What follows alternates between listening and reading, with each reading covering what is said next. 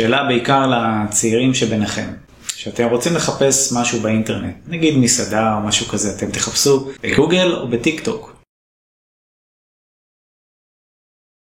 יש עכשיו הרבה דיבור שטיק טוק לאט לאט מכרסם בנתח אה, שימוש של גוגל, זה קורה למשל בארצות הברית, יש הרבה דיבור על זה, וצעירים, דור ה-Z מה שנקרא, נגיד חבר'ה שהם היום בני 20 או משהו באזור הזה, יותר ויותר מחפשים בטיק טוק, והם אומרים שזה עובד הרבה יותר טוב, הרבה יותר נוח להם, כי הם מקבלים ישר תוצאה שהיא ויזואלית, וידאו או תמונה או משהו באזור שלהם, וככה הרבה יותר קל להם להבין.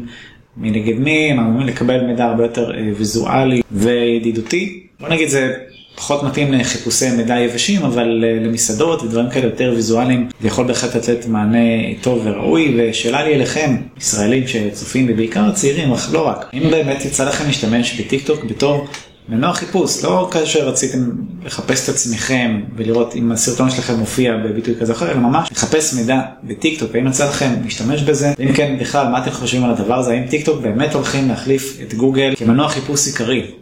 תענו לי על זה בתגובות.